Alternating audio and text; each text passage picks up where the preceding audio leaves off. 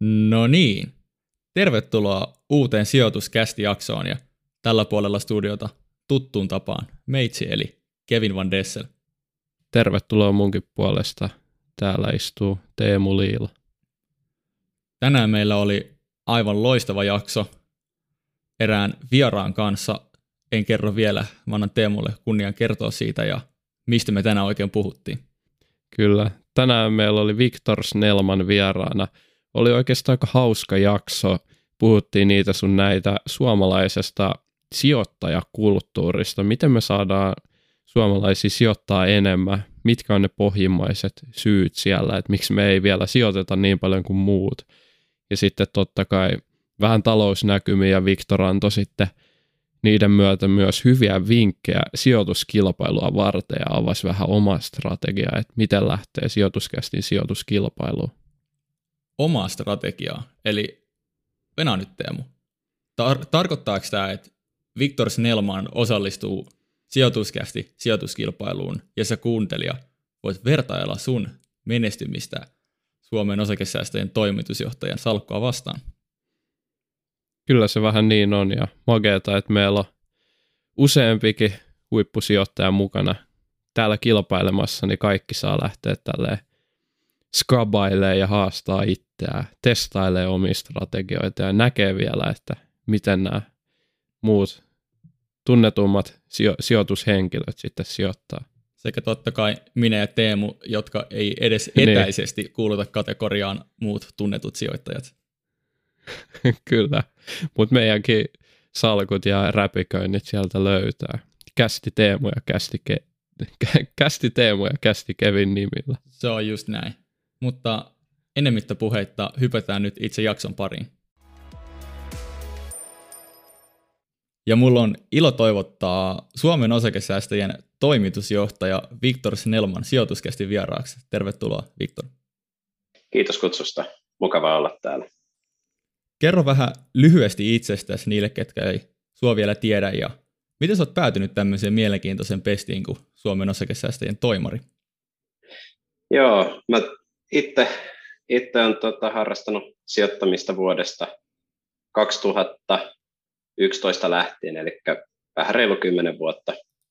Ja tota, eikä ihan tavallinen, tavallinen aggressiivinen holdaaja sijoittajana ja sitten tota, osakesäästäjissä semmoinen geneerinen toimitusjohtaja, että sijoittaminen on ollut alun perin rakas harrastus ja nyt siitä on sitten tullut työ ja on koko tämän, voisi sanoa kymmenen vuoden ajan ollut semmoinen aktiivinen sijoittamisen ja säästämisen puolesta puhuja ja nyt sitä pääsee vielä tekemään sillä, että mulle maksetaan siitä.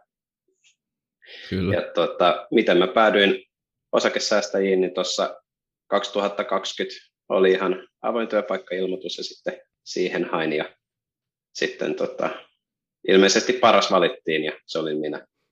Loistavaa. Hei, Suomen osakesäästäjät on mukana sijoituskästin sijoituskilpailussa, johon palataan vielä vähän tarkemmin loppujaksosta.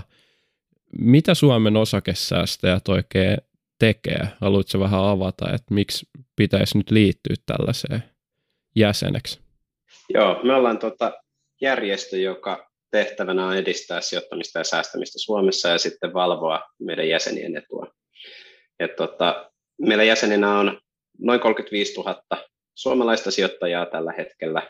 Ja tota, semmoiset, mitä, minkä takia ihmiset liittyy meidän jäseneksi, niin on aika laidasta laitaan, että osa haluaa jäsenedut, eli edullisemmin välityspalkkiot pankista ja ö, analyysit vähän edullisemmin, esimerkiksi Inderesiltä tai Zenostokilta tai sijoittaja.fistä, ja sitten toisaalta sijoituslehtiä vähän edullisemmin Almalta ja kirjat myös.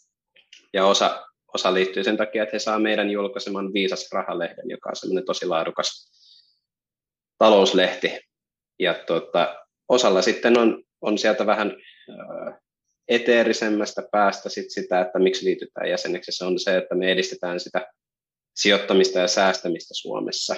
Ja toisaalta myös se, että me ollaan erinäköisissä lainsäädäntöhankkeissa mukana ja, ja tota, puhutaan esimerkiksi poliitikkojen kanssa ja muiden päätöksentekijöiden kanssa, että miten lainsäädäntöä pitäisi parantaa suomalaisen yksityissijoittajan näkökulmasta, tai sitten esimerkiksi otetaan kantaa verotukseen ja niin edespäin, että on sitten semmoista puhtaasti edunvalvonnallista näkökulmaa.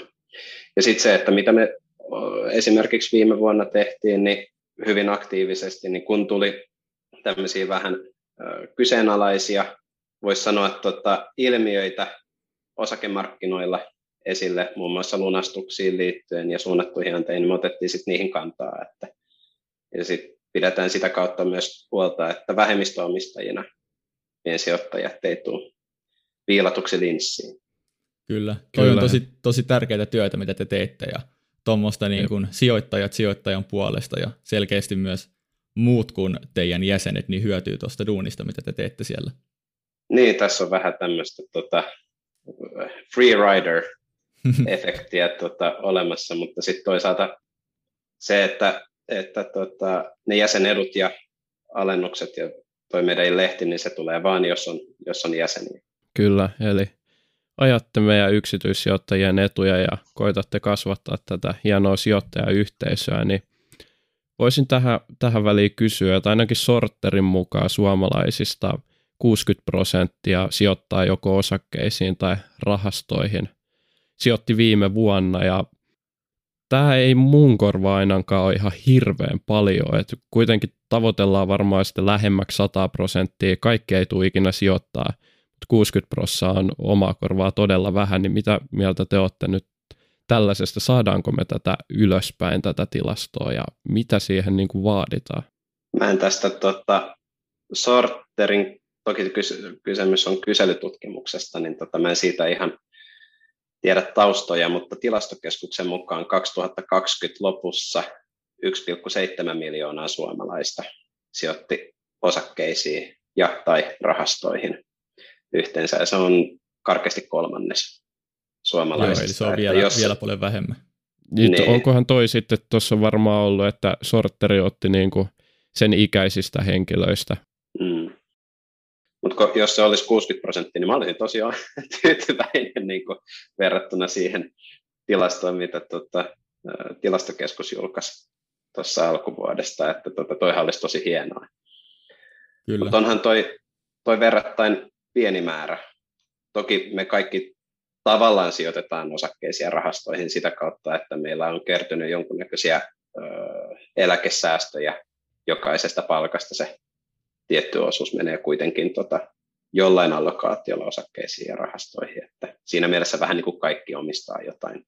Ja me Solidium esimerkiksi, joka on valtion omistama, niin omistaa aika monesta pörssiyhtiöstä isoja osuuksia. Että tota, sitä kautta me kyllä kaikki tavallaan ollaan jo omistajia, mutta semmoinen aktiivinen omistajuus, niin siitä voisin sanoa, että joku kolmannes suomalaisista, ja se on kyllä automa- auttamattomasti liian vähän. On, on ehdottomasti liian vähän. Kyllä, ja tota, se niin kuin pihvi tässä onkin se, että miten me saataisiin se määrä merkittävästi korkeammaksi, että musta tuntuu, että aina, ainakin tämmöisessä niin kuin poliitikkojen puheessa tämmöisestä sijoittamisasteesta tai ylipäätänsä tavallisten kansalaisten talousymmärtämisestä ja sijoittamisesta puhutaan aika vähän. Niin miten mm. tämmöistä keskustelua voitaisiin lisätä ja miten me voitaisiin saada enemmän suomalaisia sijoittamaan? Tuo on tosi hyvä kysymys. Sehän tota, esimerkin voimahan on hirveän tärkeä. Et jos sul kotipiirissä on ollut joku, joka on näyttänyt esimerkkiä, auttanut sut alkuun sijoittamisessa ja säästämisessä, niin sitten sulla hyvin paljon suurempi todennäköisyys on aloittaa itsekin sijoittamaan. Ja sitten toisaalta ihan poliitikkojenkin esimerkin voima on hirveän tärkeä.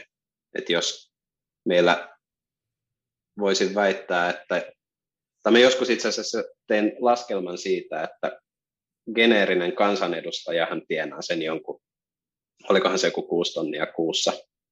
Ja jos on niin kuin kaksi-kolme kautta eduskunnassa, niin sillähän pitäisi olla jo aika hyvä pesämuna kertynyt, mutta aika monella sitten kuitenkin tämmöisellä pitkän linjan kansanedustajalla sidonnaisuusilmoitukset on aika tyhjän olosia, että laitetaan ehkä sitten enemmän, tai en mä tiedä mihin ne, mihin ne laittaa. Kukin tietysti, jos, jos maksimoi sitä nettonykyarvoa palveluille ja tuotteille, niin sittenhän on jokaisen kansanedustajan koti täynnä taidetta tai hienoja kelloja ranteessa tai mitä ikinä. Mutta sitten jos ne olisi laittanut sen osakkeisiin vaikka kolme neljä kautta, niin kyllä siellä pitäisi olla yli 100 tonnia helposti tota, osakevarallisuutta tai rahastovarallisuutta. Että Eli poliitikotkaan se, ei sijoita tarpeeksi vai? Et niinku, Tämä on nyt ihan tämmöinen niinku root problem, että nämä esimerkkejä näyttävät henkilöt ei itsekään ole tarpeeksi, niinku, tarpeeksi vahvasti mukana tässä sijoittamiskenessä. Joo, tämä on yksi, yksi hyvä, hyvä tulkinta. Ja tota, jos mietitään sitä, että kuinka monella kansanedustajalla on luottohäiriömerkintöjä tai menossa lunastukseen, tai en lunastukseen, mutta tota, menossa tota perintää tota, velkoja versus se, että kuinka paljon meillä on yli sadan tonnin salkun omaavia kansanedustajia, niin onhan tämä vähän huolestuttavaa. Ja sit, sitä, sitä mukaan, kun ihmiset aloittaa sijoittamaan, niin yleensä he ymmärtää sit paljon paremmin sitä, sitä sijoittamisen ja säästämisen skeneä ja problematiikkaa. Ja jos meillä lainsäätäjät, eli poliitikot, ei itse sijoita, niin mit, miten voidaan sitten luottaa heidän päätöksentekoon sijoittamista liitty, sijoittamiseen liittyvissä asioissa. Että. Mm, joo, loistava pointti. Kyllä. Tämä sijoituskästin sijoituskilpailuhan järjestettiin tai järjestetään just sen takia, että me halutaan laajentaa ja yhdistää suomalaisia sijoittajayhteisöä, mutta tuo on varmaan aika mikkihiiriklubi hommi kuitenkin verrattuna sitten näihin muihin mahdollisiin juttuihin, mitä voitaisiin tehdä. Ja me ollaan Teemun mietitty monta kertaa, että mitä tämmöisiä hyviä steppejä voitaisiin ottaa, että saataisiin suomalaisten sijoittamisastetta korkeammalle. Ja yksi yleinen teema, mikä on tullut usein esille, on peruskoulut ja lukiot tai ammattikoulut, ja niiden pitäisi ottaa meidän mielestä paljon suurempaa roolia tässä niin kuin talouskasvatuksessa, ja kuitenkin sijoittamisen arvolupaus on aika hyvä. Sä sijoitat ja sun varallisuus kasvaa todella kovaa tahtia pitkällä juoksulla, niin varmaan ihan pelkkä tietoisuus sijoittamisesta lisäisi merkittävästi sijoittajien määrää. Niin Oletteko te miettinyt tätä Suomen osakesäästäjistä tai tehnyt jotain toimia niin kuin tämmöisen asian edistämiseksi? Joo, meillä tota, itse asiassa on 37 paikallisyhdistystä pitkin Suomea, niin siellä aika usein käy joku paikallisyhdistyksestä sitten kertomassa paikalliselle lukiolle tai ammattikoululle tai peruskoululle, niin mitä sijoittaminen ja säästäminen on ja miksi se on kannattavaa.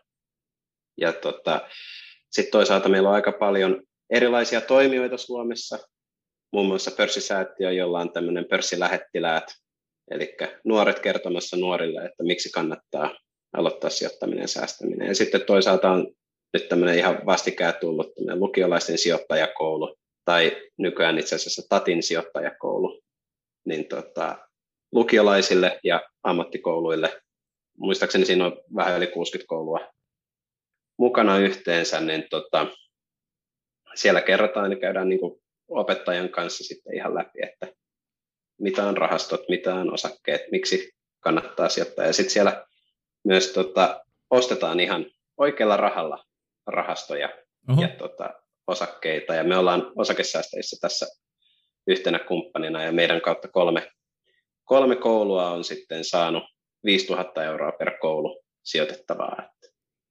Okei, okay, no, toi, toi on loistava homma. Toi on tosi siisti homma. Ja sitten niin kuin, musta tuntuu, että niin kuin Suome, Suomen kansantalouden kasvu on ollut niin kuin nollassa finanssikriisin jälkeen oikeastaan ja just ympäristö nimenomaan sijoittamiselle ja yrittäjyydellekään ei ole ollut ihan optimaalinen, niin onko meillä, meillä on ollut fokus ehkä vähän väärässä paikassa, mutta nyt se alkaa sitten pikkuhiljaa ainakin toivon mukaan myös Suomen osakesäästäjien puolesta, niin menee koko ajan parempaa suuntaan. Niin kyllähän tota, olikohan se niin, että meillä vaihtotase 13 vuoden jälkeen oli nyt, nyt vähän niin kuin plussalla, vai oliko se BKT on nyt samalla tasolla kuin mitä 13 vuotta sitten. Joo, kyllä tässä kyllä. on vähän ollut, ollut pitkän aikaa ollaan, ollaan tota, eletty vähän niin kuin velaksi. Mutta sitten jos me mietitään kyllä. sitä, että meillä tällä hetkellä tileillä Suomessa on 110 miljardia euroa, niin mitä, ja meillä inflaatio on 4-5 prosenttia, niin mehän hävitään kansakuntana 4-5 tai 4-5 miljardia karkeasti niin kuin, tota, vuositasolla. Ja jos me mietitään opetus- ja kulttuuriministeriön budjetti muistaakseni tälle vuodelle oli 7,5 miljardia. Et tässä on ehkä se mittakaava, että jos me saataisiin se kaikki raha tileiltä ja patjan alta pörssiin tai rahastoihin, niin tota, minkälainen se lisäarvo on, mitä se tuottaa meille kansakuntana sitten myöhemmin. Ja sitten toisaalta, jos se laitetaan, laitetaan suomalaisiin osakkeisiin, pörssiin, niin itse asiassa meidän, ja kukaan suomalainen ei myisi, vaan se olisi nimenomaan ulkomaiset, jotka, joiden osakkeet me ostettaisiin, niin meillä vaihtotasehan niin menisi plussalle, koska osinkoja ei maksettaisi ulkomaille, vaan ne maksettaisiin Suomeen. Se, se olisi aika, aika unelmatilanne, mutta siihen on varmaan vielä, vielä jonkin, verran, jonkin verran matkaa. Ja itse asiassa mm. tähän, tähän liittyen niin tota, tämmöisen Klarnan tilaston mukaan suomalaiset on poikkeuksellisen kiinnostuneita talouden hoidosta, mikä varmaan sitten näkyy siinä, että sitä rahaa on patjan alla aika paljon, mutta osakeen rahastosijoituksia on tosi vähän. Ja no sitten vielä kryptot, mikä on tämmöinen uusi hauska tuttavuus, niin niissä on yllättävän paljon kiinni, joka on toisaalta mun mielestä ihan hyvä juttu, koska kuitenkin on hyvä, että suomalaiset on mukana merkittävissä innovaatioissa, niin onko sulla tota, tähän jotain mietteitä ja miten sä näet esimerkiksi tuon kryptopuolen? Joo, sehän on hirveän hienoa, että tota, jos mä aloitan tästä näistä kryptoista, niin tota, se on hirveän hienoa, että kaikki voi hajauttaa sellaisiin omaisuusluokkiin, mihin, mihin haluaa. Ja mä oon itse, vähän skeptinen vieläkin kryptojen osalta. Et mun mielestä se valuutta siinä perässä, niin se vähän turhan paljon legitimoi sitä, että mikä se on. Et mä puhun ennemmin kryptoomaisuuserästä tai ihan vaan kryptoista. Ja jos me mietitään ihan tämmöistä tota, portfolioteoriaa, niin periaatteessa yksi tapa hahmottaa sijoittamista on laatia sellainen portfolio, missä on osakkeita, metsää, asuntoja, taidetta, fyysistä kultaa, käsilaukkuja, arvoviinejä, mitä ikinä, ja sitten siinä samassa yhteydessä tietysti kryptoja sitten. Mutta allekirjoittaneen salkkuun ne ei oikein ole vielä tullut, koska niissä ei mitään semmoista konkreettista ole taustalla, että osakkeissa on se yhtiö taustalla, jota se sitä kautta omistat, ja metsässä on metsää, asunnoissa on asuntoja, jotain, jotain niin konkreettista, joka tuo sulle sit sitä kassavirtaa tulevaisuudessa. Mm. Mutta kryptoissa on jo, mun tulkinnan mukaan lupaus siitä, että joku ostaa sen vielä kalliimmalla kuin mitä sä olet itse ostanut sen. Se ei ole mun mielestä kaikista, kaikista tota paras lähtökohta, mutta mä ymmärrän kyllä niitä henkilöitä, jotka on ostanut kryptoja ja en missään nimessä tuomitse heitä se on heidän sijoitustrategiansa mukaista ja mulla sijoitustrategia on vähän, vähän eri sitten kuitenkin. Kyllä. Ja sitten se, että aloittaa sijoittamaan, oli se sitten tylsästi osakkeet ja rahastot, eikä, eikä kryptot heti, heti alkuun, niin se kuitenkin sä rupeat havainnoimaan maailmaa ihan eri tavalla ja sitä kautta saat sit sitä osaamista ja näkemystä sitten, sitten oman varallisuustilanteesta, omasta varallisuustilanteesta. Ja usein sitten se johtaa siihen, että kun se rupeaa vaikuttaa ihmisen kulutuspäätöksiinkin, että sä et enää pidäkään siellä patjan alla sitä rahaa ja sä et enää ostakaan niitä viiden euron latteja, vaan Kyllä. sä mietit, että tällä yhdellä viiden euron latella voi saada Nokian, yhden Nokian osakkeen, että enpä taidakaan ostaa, että jos Nokia kymmenen vuoden päästä onkin 10 euroa, niin tämä on kallis sitten tämä latte. Siis toi on, toi on loistava pointti ja, ja tota, tota on huomannut, että tuli just silloin, kun aloitti sijoittamaan, niin tuli tämmöisiä uusia konsepteja, kuten vaikka vaihtoehtoiskustannus, joka on aika, aika narttu, koska tota, se on tehnyt elämisestä hemmetisti kalliimpaa silleen. Kaikki päätökset, mitä tekee, niin sitten alkaa pelata vaihtoehtoiskustannuksen kautta sitä, ja sitten se hinta yhtäkkiä kolminkertaistuu. Ja sitten vielä, kun lähdettäisiin leikittelemään semmoisella ajatuksella, että no, että miten tämä vaikka ö, illallinen tässä raflassa – niin se sijoitettuna indeksiin 50 vuotta kakrina 8 prosenttia, niin yhtäkkiä se hinta, hinta nouseekin aika sietämättömän korkeaksi, että se, se kummasti niin kuin muutti kyllä ainakin itsellä semmoista kokona, niin kuin oikeastaan niin kuin kaikkea ajattelumaailmaa, että sitä mihin käyttää rahaa, mutta myös sitä, että miten tarkastelee, niin kuin, tarkastelee ulkomaailmaa. Onko Teemulla samanlaisia kokemuksia? No he, ei ole itse asiassa noin, noin niin kuin painajaismaisen kuulosia, mutta, mutta kyllä, kyllä itse niin kuin oma, oma eläminen on sellaista, että pyritään säästää koko ajan osakkeita varten. Et on se niin kuin pitänyt aika paljon tiukemmin kurissa ton, sen jälkeen, kun alkoi sijoittaa, niin omaa kulutuskäyttäytymistä.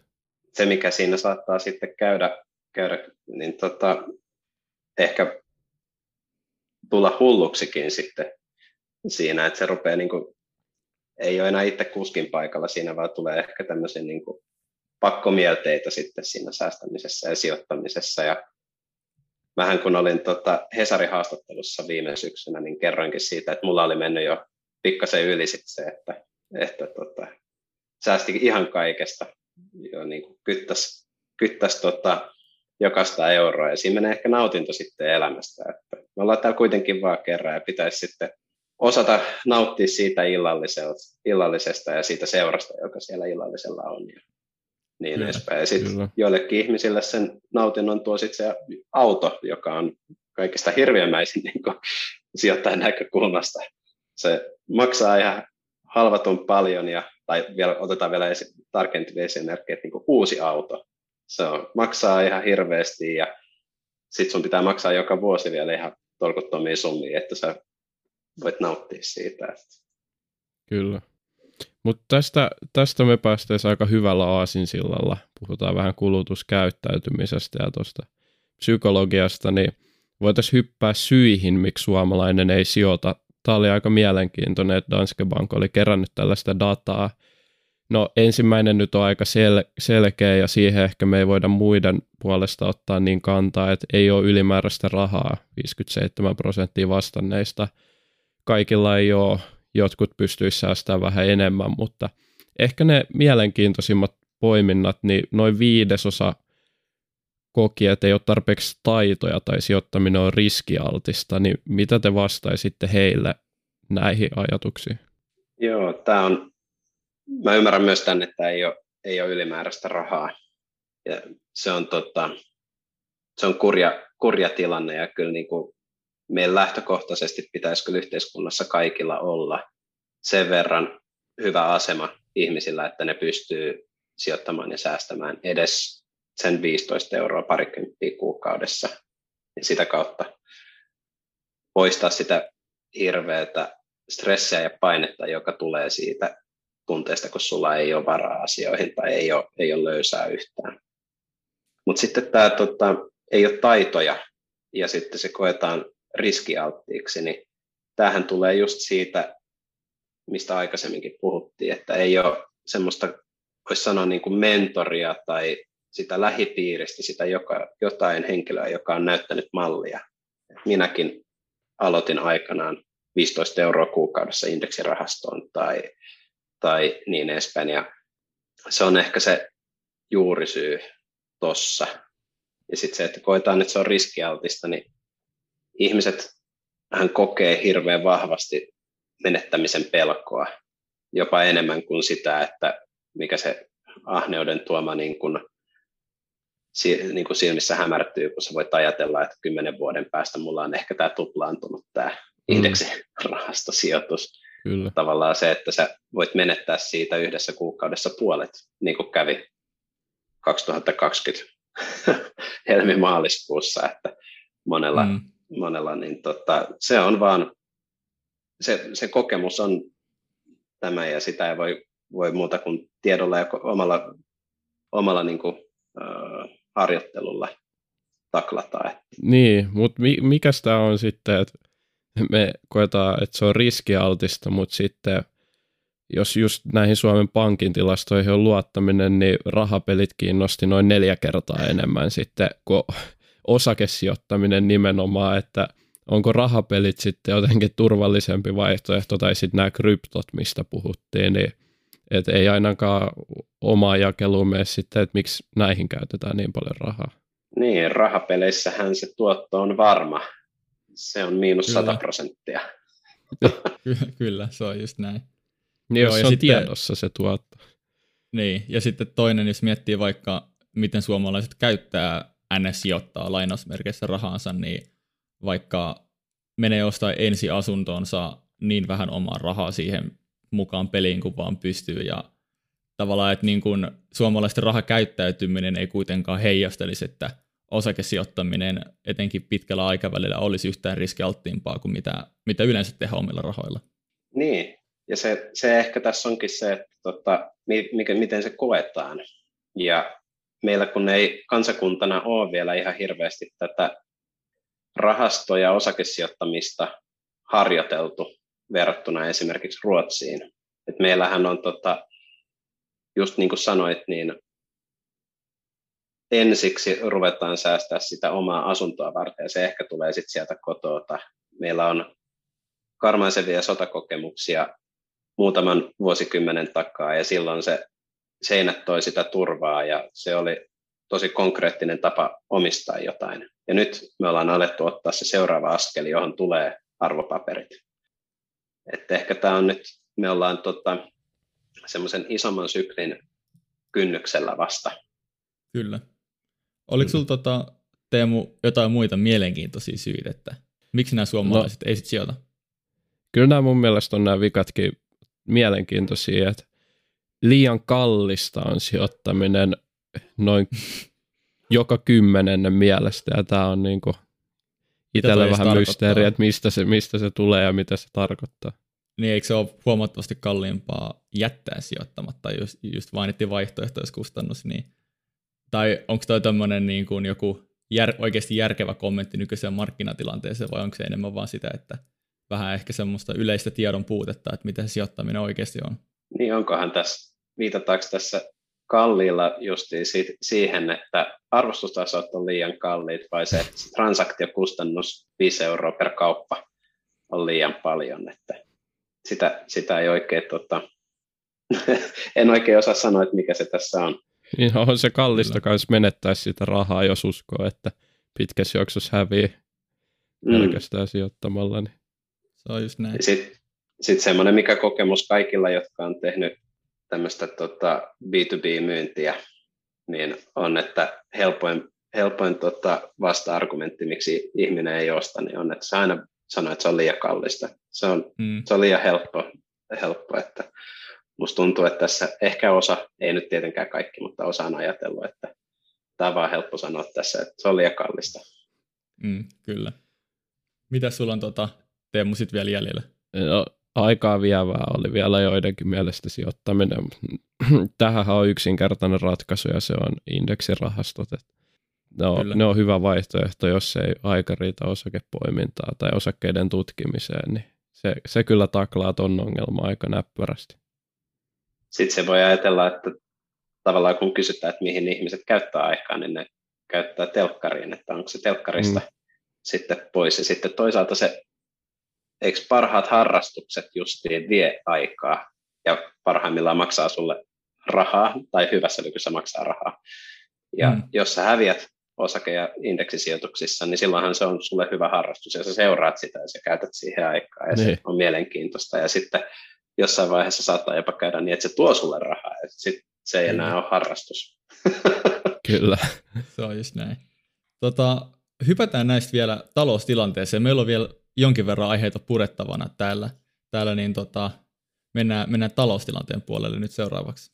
Kyllä, ennen kuin perataan meidän, niin kuin, tai otetaan kristallipallot esille, niin voiko sulta kysyä, Viktor, että miten nyt sun oma salkku kesti nämä romahdukset ja onko avautunut jotain pelipaikkoja, onko uusia osakkeita tullut salkku? Joo, mun tota, salkku on ollut semmoisessa mukavassa lasku, laskusuhdanteessa tuosta elokuun alusta lähtien.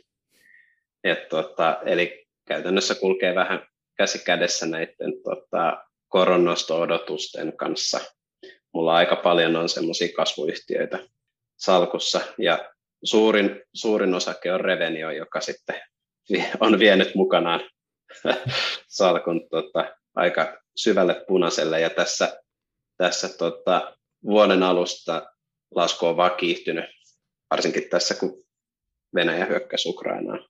Mutta tota, pelipaikkoja mä oon ostanut, ostanut tässä viimeisen vuoden sisään aika paljon pankkisektoria ja, tai finanssisektoria ja sitten toisaalta päivittäistavarakauppoja, muun muassa Tokmannia. Että uskon, että ne on tämmöistä vähän ö, defensiivisempää ja tuo semmoista hyvää vastapainoa sitten mun kasvuyhtiöille. Hajauttanut vähän.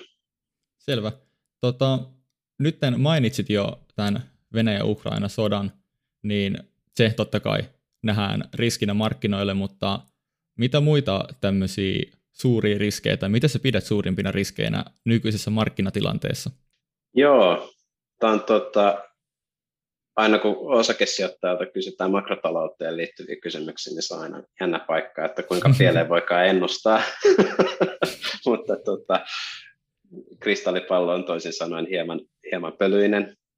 Mutta tota, mä sanoisin, että tällä hetkellähän itseni viisaammat puhuu paljon stagflaation riskistä, eli talouskasvu pysähtyy ja inflaatio laukkaa, ja tämä on pelottava, pelottava skenaario monelta osin. Ja tota, tässä, kun me mietitään, mistä se johtuu, että se on pelottava, niin kun meillä on inflaatiota, niin periaatteessa keskuspankkien pitäisi nostaa korkoja, jotta hillitsee hintojen nousua. Mutta toisaalta, jos nostetaan korkoja, niin se on myrkkyä talouden rattaille ja sitten tulee, talous pysähtyy. Että tota, se tässä on ehkä se suurin kysymysmerkki ja uhka sitten ehkä sijoittajan näkökulmasta. Mutta sitten toisaalta, kun me mietitään, niin yksittäiset yhtiöt voi navigoida hyvinkin erilaisissa tilanteissa ketterästi ja osakepoimijallehan jokainen päivä on joku, joka päivä on jonkunnäköinen yhtiö tarjolla sitten tuolla pörssissä. Kyllä. Joo, toi on mielenkiintoinen, että koko ajan menee ne niin heikot ennusteet menee entistä heikommaksi ja sitten mm. puolestaan ne niin kuin talouskasvuennusteet menee koko ajan myöskin huonommaksi, että me koko ajan koko ajan me, me silloin kun koronasta toivuttiin, niin mä muistan kun me ylitettiin jatkuvasti noita odotuksia, tulosylityksiä tuli, sitten niitä odotuksiakin veivattiin jatkuvasti ylöspäin, niin nyt me ollaan vähän niin kuin saavutettu se piste, että nyt ne onkin sitten veivattu liian ylös, nyt niitä veivataan alas ja korkoja veivataan ylös. Eli nyt alkaa näkyä, että se momentum saattaa viedä myös toiseen suuntaan ja just tämä mainitsema niin kuin taantuma ja pahimmassa tapauksessa stagflaatio on niin kuin ihan mahdollisia, varsinkin kun se on kustannusinflaatiota nimenomaan, mm. eikä puhtaasti kysynnästä johtuvaa inflaatiota, mikä olisi sitten vähän helpompi taklata. Joo, ja sitten jos me mietitään tätä, niin keskuspankkirien pitää aina olla optimisteja, koska jos he rupeaa ennustaa talouden hidastumista, niin sitten se on niin kuin itseään toteuttava ennuste. Kyllä. Ja, ja en yhtään kadehdi heidän, heidän tota, asemansa tässä nykytilanteessa. Ja nyt kun kaikki joutuu pakon sanelemana reivaamaan sitten noita ennusteita alaspäin, niin siitä, siitä tulee sitten semmoinen ehkä tämmöinen hiljalleen itseään ruokkiva kierre. Mutta kaikki, kaikki kuitenkin pysyy lähtökohtaisesti optimisteina. Että semmoisia tuomiopäivän enkileitä ei ole ihan vielä niin paljon mediassa näkynyt. Joo, kyllä, eikä nämä päättävät tahot, kuten sanoit, niin oikein sellaisia saakkaan olla. Jos nyt vaikuttaa siltä, että tämmöinen hidastava rahapolitiikka on yksi suurimmista riskeistä, niin miten tämmöistä riskiä voi hajauttaa pois? Tämä tuntuu aika vaikealta, kuitenkin hajauttamisen pääidea on välttää tai jotenkin ennaltaehkäistä riskejä, niin onko sillä jotain ajatuksia tähän, että miten tämmöistä riskiä voisi lähteä hajauttamaan niin kuin osakepoimijan näkökulmasta? Joo, se on tosi, tosi hyvä kysymys. Piste. tuota, ei, ei, mikään, tuota, ei mikään helppo kysymys. Ei ole. Mä itse olen miettinyt sitä niin, että nyt tässä, tässä tota, yhteydessä, kun meillä inflaatio on kiihtymässä ja stagflaatio uhka on realistinen, niin silloinhan jos on ymmärtänyt oikein, niin tota, välttämättömyys, eli niin kuin tarvikkeet ja palvelut on sellaisia, jotka, joiden kysyntä ei vaan niin kuin lakkaa. Energia, Kyllä. ruoka, öö, mitä, mitä ikinä, ja sitten niihin liittyvät palvelut, niin sit esimerkiksi, tai niin kuin pankkipalvelut, niitäkään ei oikein voi kukaan ottaa pois omasta tota, kulutuskorista. Sen sijaan niin kuin autot ja kaikki tuommoiset, niin niitä niitä lentämistä voidaan rajoittaa ja niin edespäin. Niin tota, ehkä nyt tässä yhteydessä se mun viime vuonna aloittama ostetaan pankkia, pankkeja ja tota, tai finanssisektorin osakkeita plus sitten tota, Tokmannia, eli päivittäistavarakauppaa, niin se on itse asiassa ollut yllättävän, yllättävän hyvä, vaikka mä olisin eri syystä aikana aloittanut. Että, mutta sitten semmoiset niin raaka-aineethan on usein tämmöisessä korkean inflaation ympäristössä käsittääkseni kanssa olleet niin kuin hyvä, hyvä kohde, että tota, sijoittaa, niin mä itse johtuen mun sijoitustyylistä tai strategiasta, niin ostaisin näiden yhtiöiden osakkeita, en niinkään fyysistä kultaa tai en niinkään vaikka tota, teräsfutuureja tai, tai mitään ikinä, että, että ehkä, tai kahvifutuureita, kahviha, kahviha on sellainen, joka suomalaisia liikuttaa hirveän paljon ja sen hinta varmaan niin kuin tuplaantuu vuoden päähän. Mutta en, en osaa sanoa, että mikä, mikä, mikä se niin kuin viisasten kivi tässä yhteydessä olisi. Sitten toisaalta, jos me mietitään sitä, että paras tapa hoitaa velkaa on inflaatio, ja tota, siinä mielessä semmoinen niin kuin velkavipu tappiin ja ostaa asunnon voi olla ihan ok vaihtoehto Ot sillä, sillä huomiolla, että sä selviydyt korkeassakin korkotilanteessa siitä niin kuin velvoitteista, että, Kyllä. tai että sun, niin, sun palkka nousee inflaation tahtiin sitten. Kyllä, onko toi niin kuin sitten velalliselle ehkä parempi tilanne, mutta kuitenkin jos miettii kovaa inflaatiota, että se syö meidän ostovoimaa, niin sekään, että inflaatio syö velat pois, niin se ei ole tavallaan koko kansantaloudelle mikään kovin herkullinen ratkaisu, että ehkä se on enemmän vastakkainasettelua sitten niin kuin mm. velkoja ja velallisen välillä, että Joo. mieluummin ehkä sitten inflaatio syö mun takaisin maksettavaa lainaa, kuin että mulla olisi sitten niitä saamisia joltain muulta, mitkä olisi mm. sitten vähemmän arvokkaita tulevaisuudessa.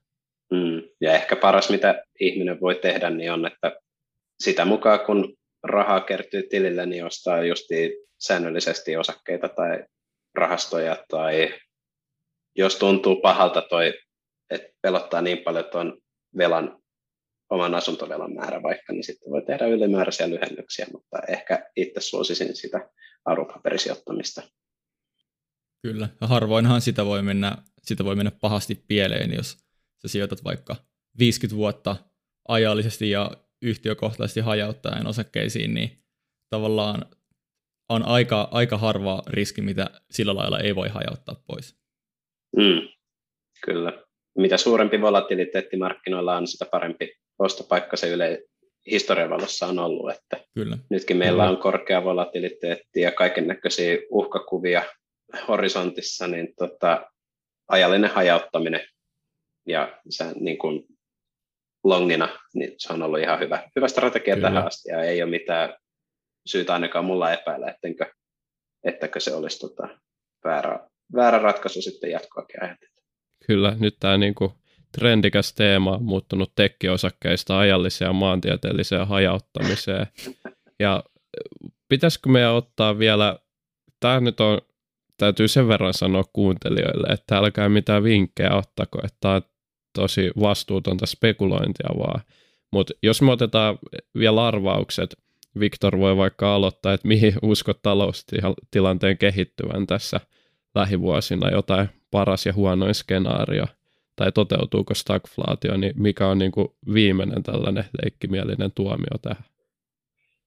No ehkä se paras skenaario voisi olla, että tota, me palataan semmoiselle perinteiselle kasvuuralle, jossa indeksitasolla tuotto olisi semmoinen 7-8 prosenttia. Nyt kun on ollut aika hullu, hulluja vuosia historiassa, niin pitää olla sitten negatiivisessa, hulluja, negatiivisessa mielessä hulluja vuosia lähi, lähitulevaisuudessa, mutta ehkä se keskimäärin niin kuin palautuisi siihen 7-8 prosentin indeksituottoon.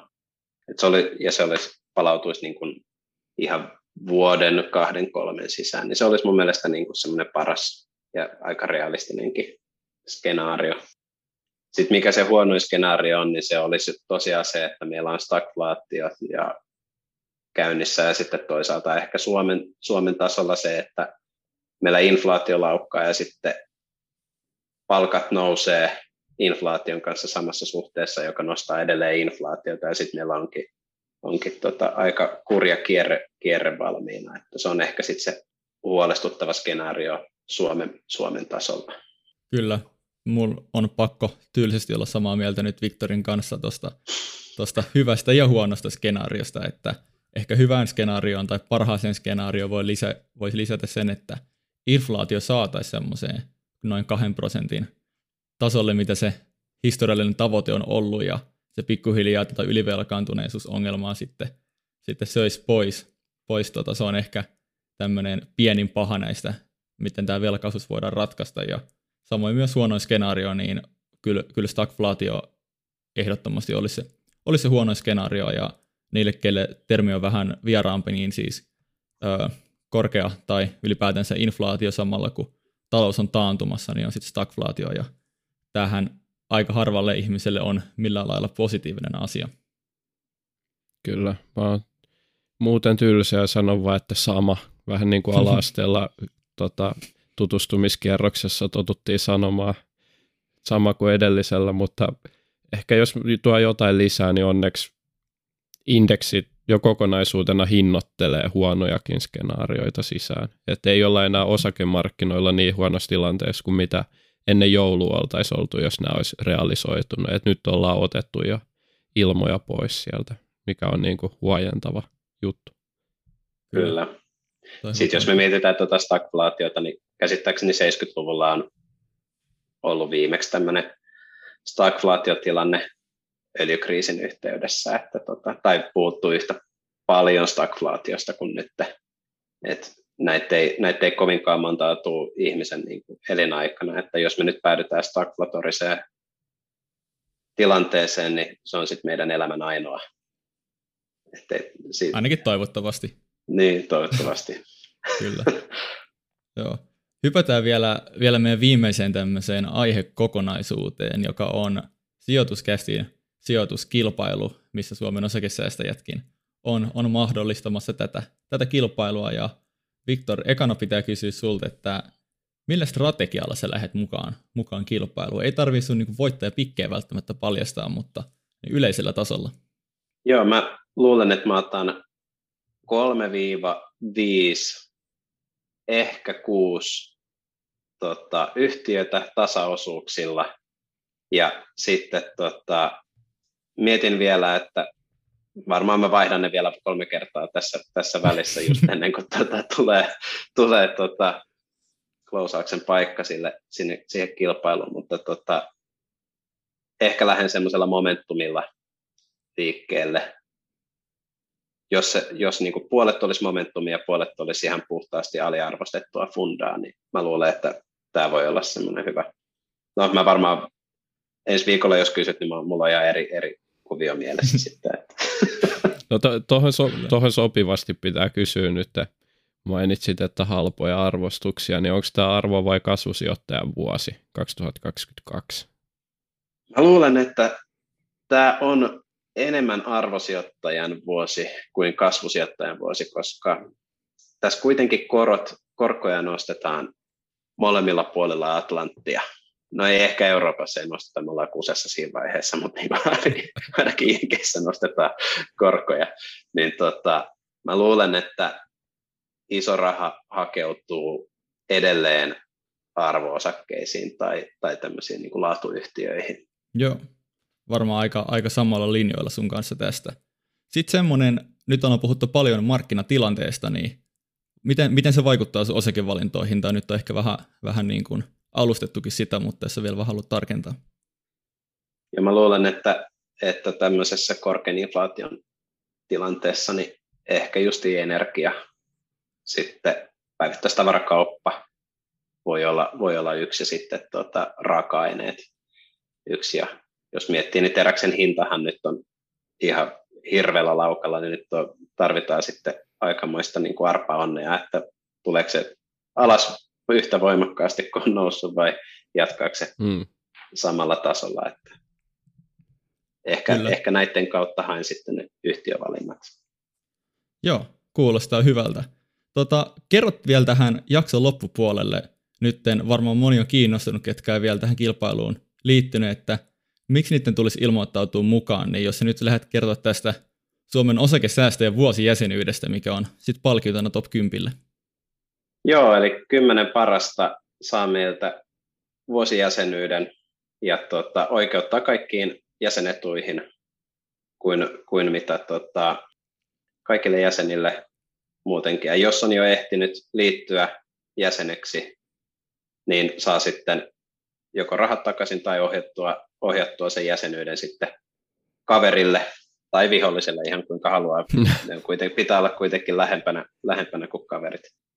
Niin tota, kymmenen, kymmenen parasta pääsee sitten tota, ilmaiseksi tähän meidän hienoon yhteisöön. Kyllä. On ihan loistava. Ja nyt niin kuin lisätietoja, jos porukka miettii, niin sijoituskästi tai sijoituskasti.fi-sivuilta löytää ja sieltä vaan ilmoittautumaan lataamalla Investedin sovellus muita huippupalkintoja myös luvassa. Ehdottomasti se niin kuin mun mielestä suuri juttu tässä kisassa on se yhteisöllisyys ja sä pääset haastaa Victor Snellmanin kisassa, sä pääset haastaa mut ja Kevinin kisassa ja mahdollisesti myös jotain muitakin ammattisijoittajia, josta lisää sitten myöhemmin.